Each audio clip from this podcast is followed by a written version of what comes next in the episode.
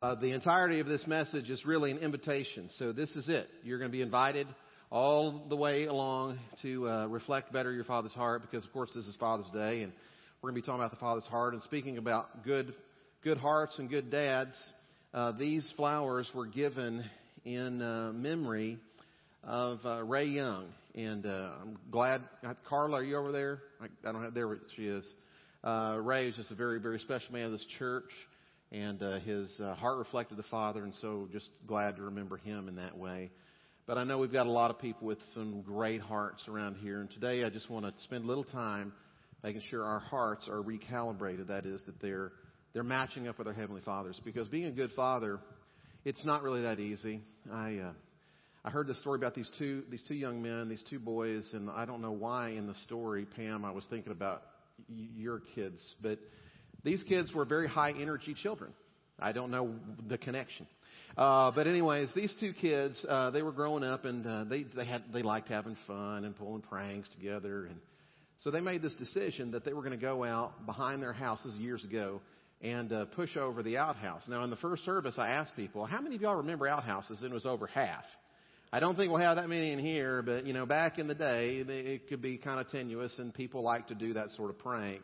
So these kids walk around to the back of the house. Actually, they snuck out there, and from the woods, kind of like a couple of commandos, they come out and, and push over the outhouse and then run right back into the woods. An hour later, they circle around, so they come up to the front of the house to sort of throw off the scent, so to speak, so that nobody would really suspect that it was them. But as they're coming to the front of the house, the dad is there to greet them, and the dad says, "Tell me the truth, boys, did you push over the outhouse?" And the oldest son, who's the spokesman of the two, said, uh, well, I, I cannot tell a lie. We did push over the outhouse. And with that, the dad spanked both of them pretty hard, sent them up to their rooms. They didn't have supper that night and went to bed. The next morning, the two boys are sitting at the table, kind of waiting for the dad to show up. Dad shows up a little bit late. The tension is there. And then finally, the dad break, breaks the tension when he says to the two kids, "Did you learn your lesson?" And the older brother again says, "Well, Dad, we did learn our lesson, but here's what we learned. We learned in school that when George Washington told his dad that he chopped down the cherry tree, his dad didn't punish him because he told the truth."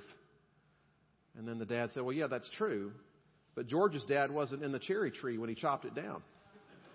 Um, sometimes it's really difficult as a dad to do what a dad needs to do, because you're personally involved in the dynamic of the family. This isn't like, oh, I'm at a distance and I'm making these decisions. No, you're in the midst of the dynamic, which complicates things. On top of that, we just have these general questions about, do I press hard or do I relent? Is this the time when I give the lecture, or is this time when I just listen, or is this the time where we give and take? Is this where I lay down the law, or is this the moment when we kind of negotiate some matters together? It's a little bit difficult being a dad, and I don't have all the answers, obviously, but I, I have learned this much from my personal experience and from observing other dads, and that is, you're going to do a better job as a dad or as a mom when your heart reflects the heart of your Heavenly Father, because much of parenting and, and, and a great deal of leadership is just an activity of an overflowing heart that is like your Father's. You you lead from, you parent from your center. And so today what we're going to do is just think about the Father's heart.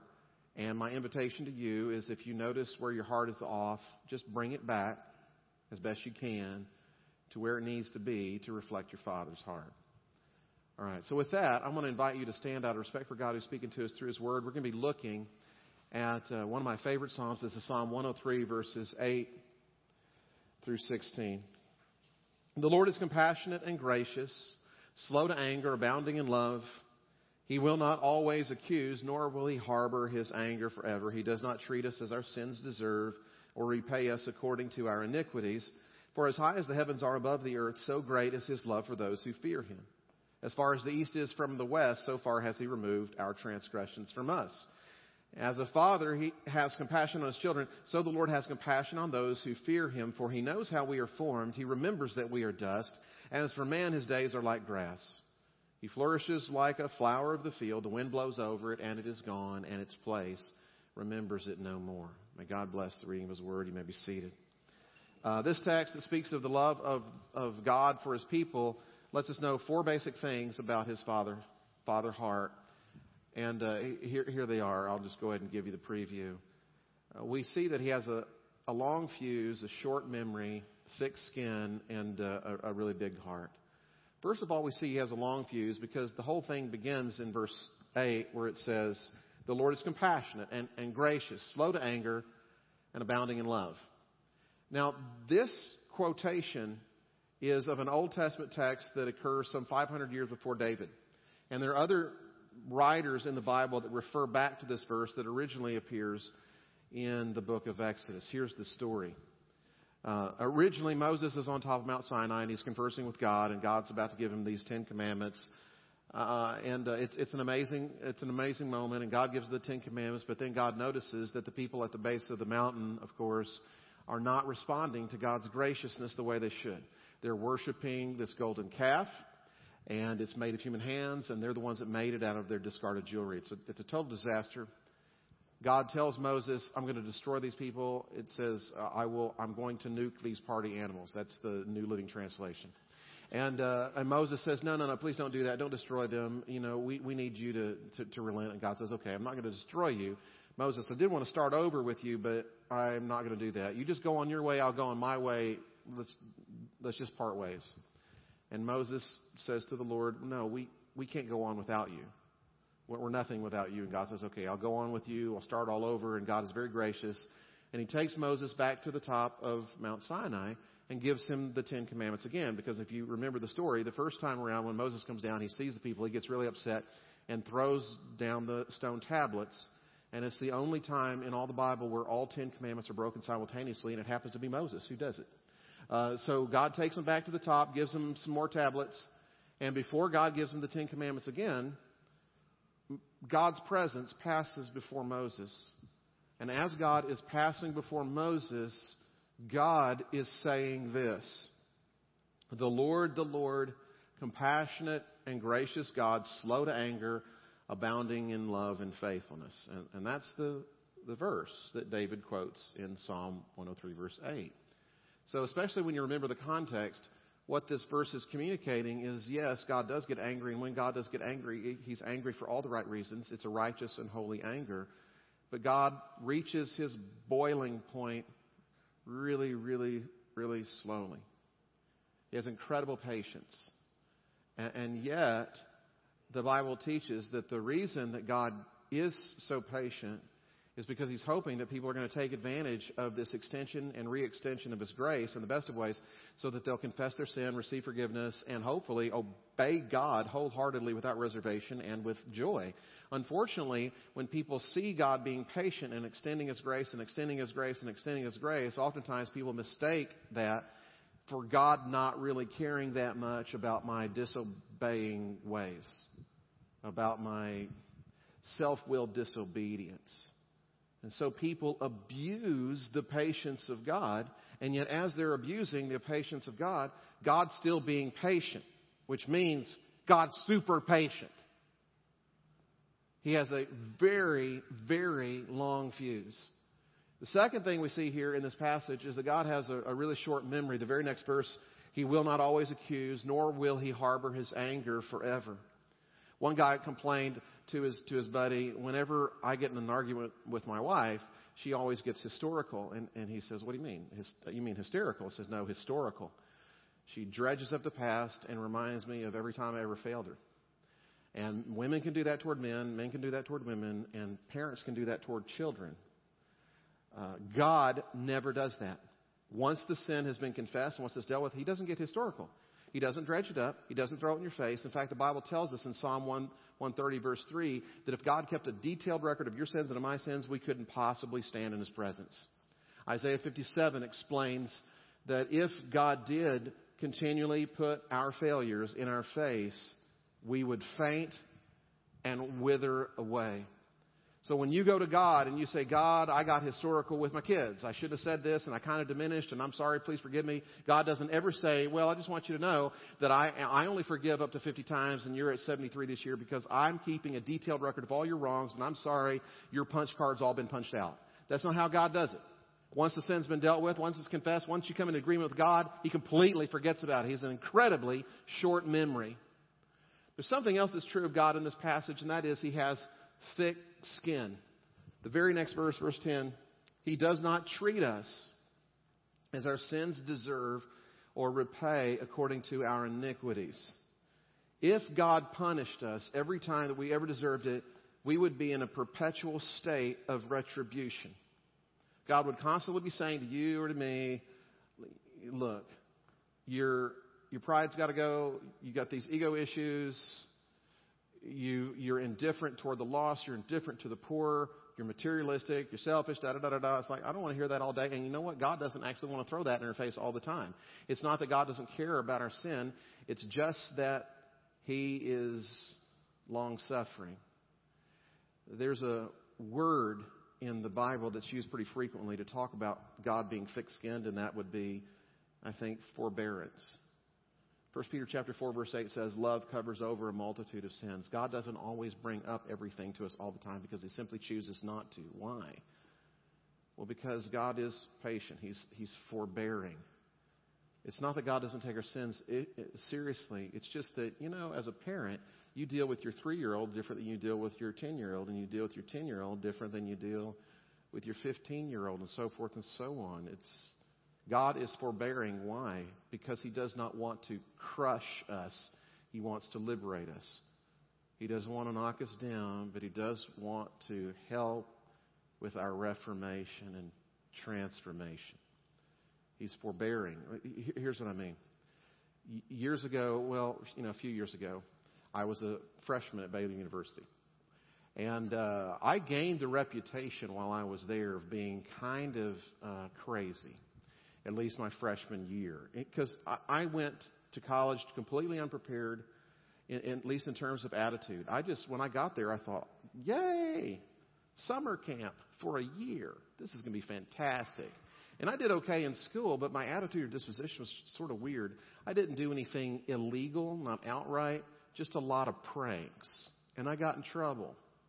Um, in fact, when my son went to Baylor as a freshman uh, just last year, when he was talking to his roommate and his roommate's dad, uh, his dad, the roommate's dad, asked my son, so what, tell, tell him about your dad. Well, my dad's name is Ernest.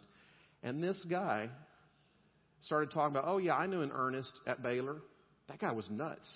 And started telling these stories. And my son says, that's my dad. Uh, so I'm, I, it's kind of, it was, it was a dark period of, of my life. But anyways, uh, my freshman, first semester of my freshman year, one of the things that really got me in trouble is I just gotten back from Gold's Gym. I worked out with this guy named Rodney who had this Starsky and Hutch kind of Camaro. And it didn't have a trunk because it was filled with audio equipment. It was just, you know, back in the day, you wanted to blow people's eardrums out. And I want to write a letter to Rodney and say, you, you did it to me.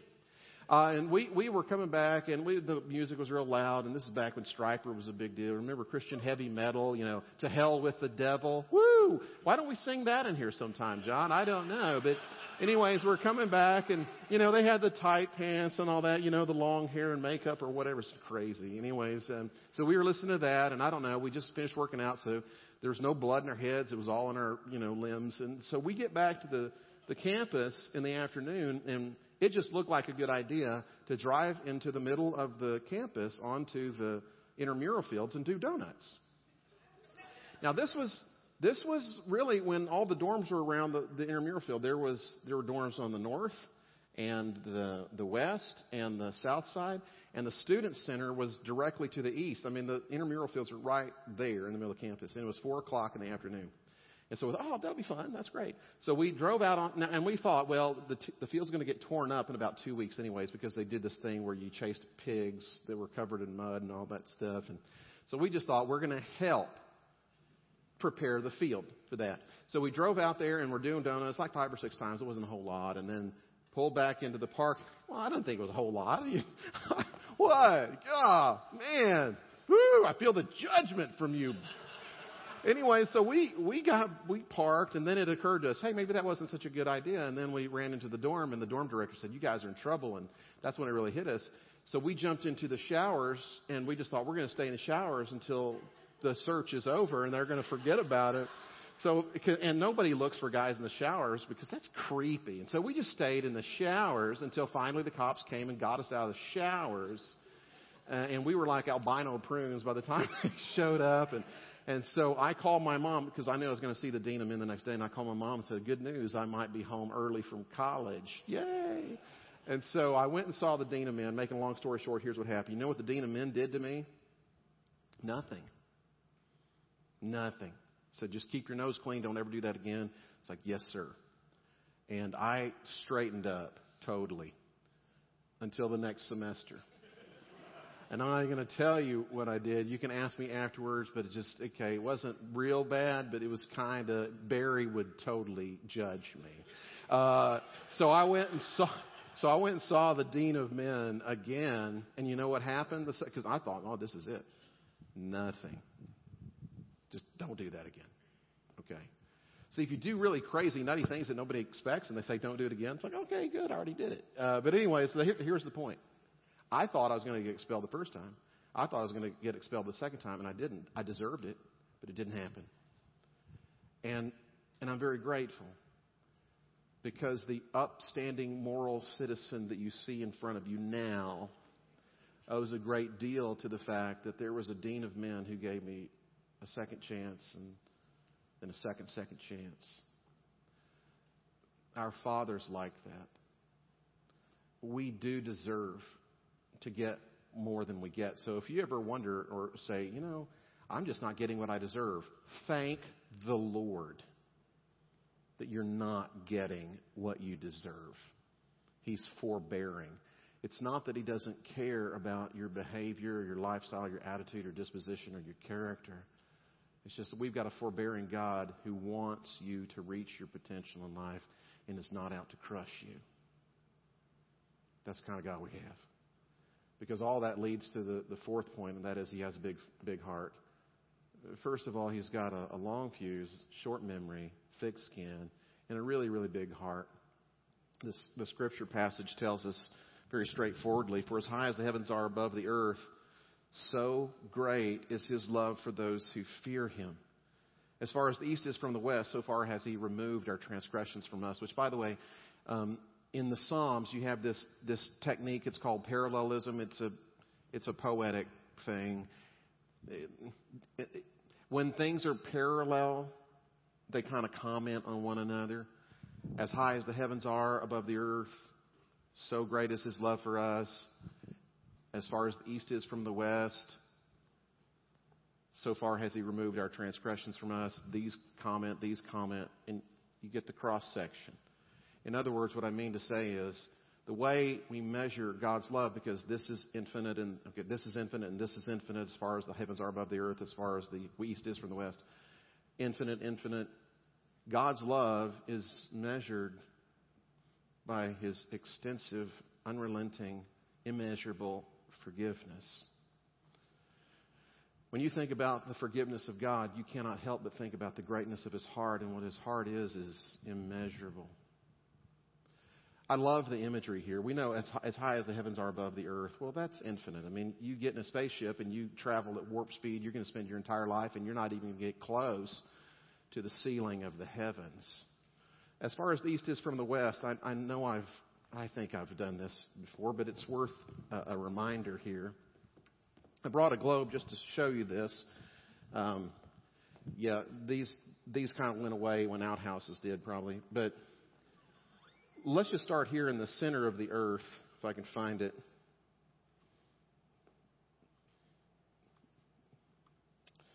Yeah, there it is, Texas. Um, well, did you not know? Hey, you heard it here in church. It's not Illinois, I can tell you that. Um, if you start traveling west, and you keep going and you keep going. At what point do you start going east? Never. You start going east. At what point do you start going west? Never. But if you start going north, there's a certain point where you're going to start going south. And if you go south, there's a certain point where you go north. And we all know where north and south meet. It's at the equator or Alabama. Uh, but God didn't say, as far as the north is from the south, so far have I removed your transgressions from you. It's as far as the east is from the west. That's an infinite distance. You want to know the Father's heart for you? You know the extent of his love for you? It is without measure. And if you want to think about just how seriously God takes care of our sins, how amazing his love and his heart is for us, you just go through the Old Testament. There's all kinds of wonderful metaphors. For example, I'll just mention a few. This is over in Micah chapter seven, verse nineteen. It says, God says, you will again have compassion. It says of God, you will have, have compassion on us. You will tread our sins underfoot and hurl all our iniquities into the depths of the sea. In Isaiah chapter thirty-eight, it says he'll put your sins behind his back so that he can't see them. In Isaiah chapter forty-three, it talks about how he will blot out our sins. And I, I'd heard this illustration before. You know, back in the day when you would type and you would do an error, you could get out the whiteout and cover over it, and then you could retype on top of it. But I don't like that illustration because you know that there was a mistake. You may not know what the mistake is, but you can see clearly a mistake was made. When God blots out our sin, you don't even know that there was a mistake that was made. It's just completely and totally covered so that nobody even knows not only what the mistake was, they don't even know that there was a mistake or a sin that was ever committed because it's been blotted out. You can't see it. When God takes care of our sins, it's out of his mind. Over in uh, Jeremiah chapter thirty-one, it talks about how God takes our sins and he chooses just to push them out of his mind. They're no longer in his memory anymore. In Isaiah chapter forty-four, the scripture talks about God taking care of our sin like the sun takes care of the dew on the grass. When the sun comes up, the dew just disappears into thin air. It's just not there. It's it's not just that he it's just not that it's a past thing. It's not there in his head anymore. He chooses not to remember. Do you know the extent of freedom that comes when not only is God not holding it against you anymore, but it's just he's completely put it out of his mind. You confess a sin to God that's already been taken care of, that, that you've already dealt with together. It's almost like you're reminding God, hey, remember that time? No, I didn't. Thanks for bringing it up because I don't. I didn't remember that. Actually, I don't think God thanks us for bringing up what's already been dealt with. It's an insult to him. Because he said, I dealt with that sin already. You already stand forgiven. Why would you assume that I didn't mean what I said? Why would you assume that my grace is any less effective than the sun to burn off the water from the grass? Why do you think that the blood of Jesus Christ is not effective to blot out your sins? Why are you bringing this up again? I didn't bring it up again. You're insulting me. Do you know the depth of his forgiveness? Have you received that? This is what God expects of you and me, to come to him and just to confess our sin, to receive forgiveness, to receive the infilling of the Holy Spirit, to know that we've been liberated and set free and to live in that kind of love. And I can tell you, even if you've experienced this kind of love and forgiveness in your life, it's entirely possible not to be basking in that kind of grace because you forget. And I have a tendency to forget too, that God's got a really long fuse and a really short memory and a really thick skin and an immeasurable heart. Because he's a good, good father. I love the way that this particular passage uh, closes here, verses thirteen through sixteen. As a father has compassion on his children, so the Lord has compassion on those who fear him.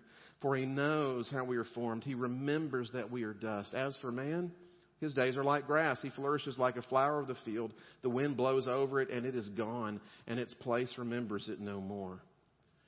David here is not just talking about our brevity of life. He's talking more along the lines of our frailty. And it's not very it's not very flattering. We're dust. We're, we're grass. These images, the, the, I don't know, they don't make me feel that good about myself. It's, it's like this kid who was in Sunday school and his teacher was talking about how in the beginning God formed us from dust and breathed life into us. And when we breathe our last, we return to dust. From, from dust you came, to dust you return. And the young man said, well, I've got a couple of people under my bed. I just can't tell if they're coming or going. And I thought, well, that's interesting because when you see dust on the ground under your bed or you see dust on the counter or you're dusting, you're just like, that's me. That's not flattering. That's a man's days. The other is just the picture of grass. or flour under the heat. Now, I was uh, at uh, Alto Frio camp a couple of weeks ago. Great camp. Kids had a good time. Mark did a great job leading. But here's the deal. One day it was one hundred ten degrees. You could stand out there and watch the grass in real time dying. I'm not kidding, but by the time the camp was over, it seemed like there was less grass than there was at the beginning. That's your life. It's grass. It's dust. You say, well, that's just not very flattering. Well, no, it's not. But it's a good thing that God knows how you're made and that He remembers that we're dust and flowers, because God takes our frailty into account when He deals with us. That's why He's so gentle. We may think that we're invincible. God never forgets that we're not. And that's why He deals with us the way that He does. And that's a good thing. I'm not saying that as a good father, you don't sometimes press, or that you always have to use kid gloves, and that you can't demand of your kids that they kind of step up to the plate and all the rest. But as a good earthly father takes into account their child's age, their disposition, their personality, their physical limitations, their intellectual limitations, social limitations, peer pressure at school, and all the rest. Just like an earthly father takes all those things into account, why do you think your heavenly Father doesn't take that into account with you and with other people around you? Isaiah forty-two talks about how a bruised reed He will not break. That's like, you know, a stem on a on a on a flower kind of bends over and it's all bruised. You just kind of want to finish the job, and God says, I don't do that. I'm gentle. There's so many times in the Scripture where God does not deal with us according to our sins. He deals with us gently. Times when I think if I were in God's shoes, I would have done it differently. Perfect example of this is Elijah. You know the story of Elijah, some of you do. Elijah's this great prophet, and he's really not the kind of guy who needs a lot of coddling. He's accustomed to confronting wicked kings, stubborn crowds, false prophets. In fact, the, the favorite story of most people when, when you come to Elijah is a time when there's these eight hundred fifty false prophets, and Elijah by himself challenges all of them. He says, here's the contest. We're going to have an altar over here and an altar over here, and you guys try to call fire down by your gods from the sky onto the altar, and I'll call down fire from the sky onto my altar. We'll see who wins. Now, the false prophets of Baal, they go after it, and they're screaming and cutting themselves and tearing their clothes and all the rest, and nothing happens. Elijah simply says a prayer. Pretty simple, pretty humble. And God sends a fire down on that sacrifice, on that altar, that is so intense. It not only consumes the sacrifice, but all the water that was poured on the altar and all the stones. Everything's incinerated. It's an incredible victory. And then right after that, Jezebel, who's this wicked queen and gets insulted by all of this, she sends word, I'm going to kill you. Now, Elijah gets terrified and he runs for his life. And, and if I'm God, I'm saying, now, wait a second. Do you not see what I just did? Psh, psh. What is wrong with you? But, you know, God's, God's not like me. We ought to put a billboard up. God is not like our pastor. Come to Main Street. Um, you know, He's not like me. God's super gentle. You know how you can be afraid of one thing but not another? I mean, some people are afraid of public speaking, but they, they wouldn't be afraid of swimming with sharks.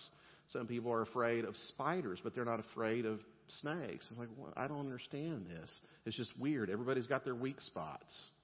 And I don't know why Elijah's afraid of one woman. My theory is his mother was real difficult. But that's just my psychoanalysis. You're not going to read that in any textbook. Okay?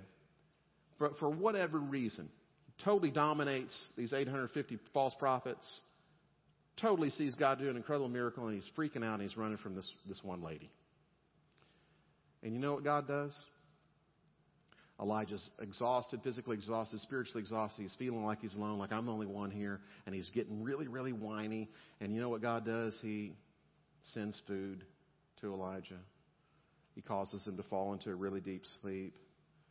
He assures him, you're not the only one. There's seven thousand others. And he assures him, listen, there's a, there's a hope, and this is really going somewhere.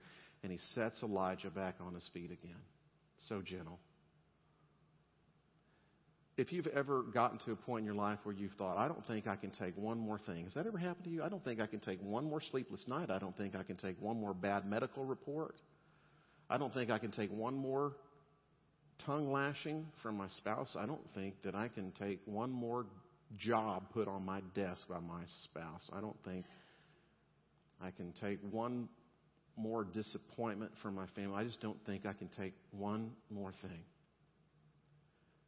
If that's ever happened to you and you just thought, God, do you know my limitations? God's answer to you is, listen, I remember that you're dust. I remember you're just grass. I know your limitations better than you do. You may forget your limitations, but I never do. But here's the thing. I also know that I am relentlessly for you and on your side and in your life, and I'll never leave you nor forsake you, because I've got a really long fuse and a really short memory and a really thick skin and a really, really big heart toward you. And I know your limitations, but I know my limitations, and I have none. There's something about knowing the Father's heart that restores yours when it's kind of feeling weak. And I'll tell you something else. In those moments as a dad where you feel a little stressed, or as a mom when you feel a little stressed or a little stretched, it's kind of helpful to know that your Father has an ultimate agenda, and that is to reform your heart to be like His.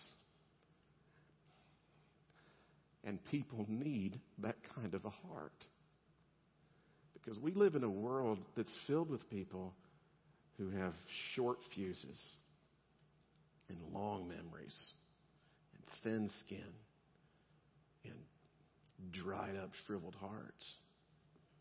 Do you think people around you need to know the Father? Do you think people around you need to see the Father's heart? Absolutely.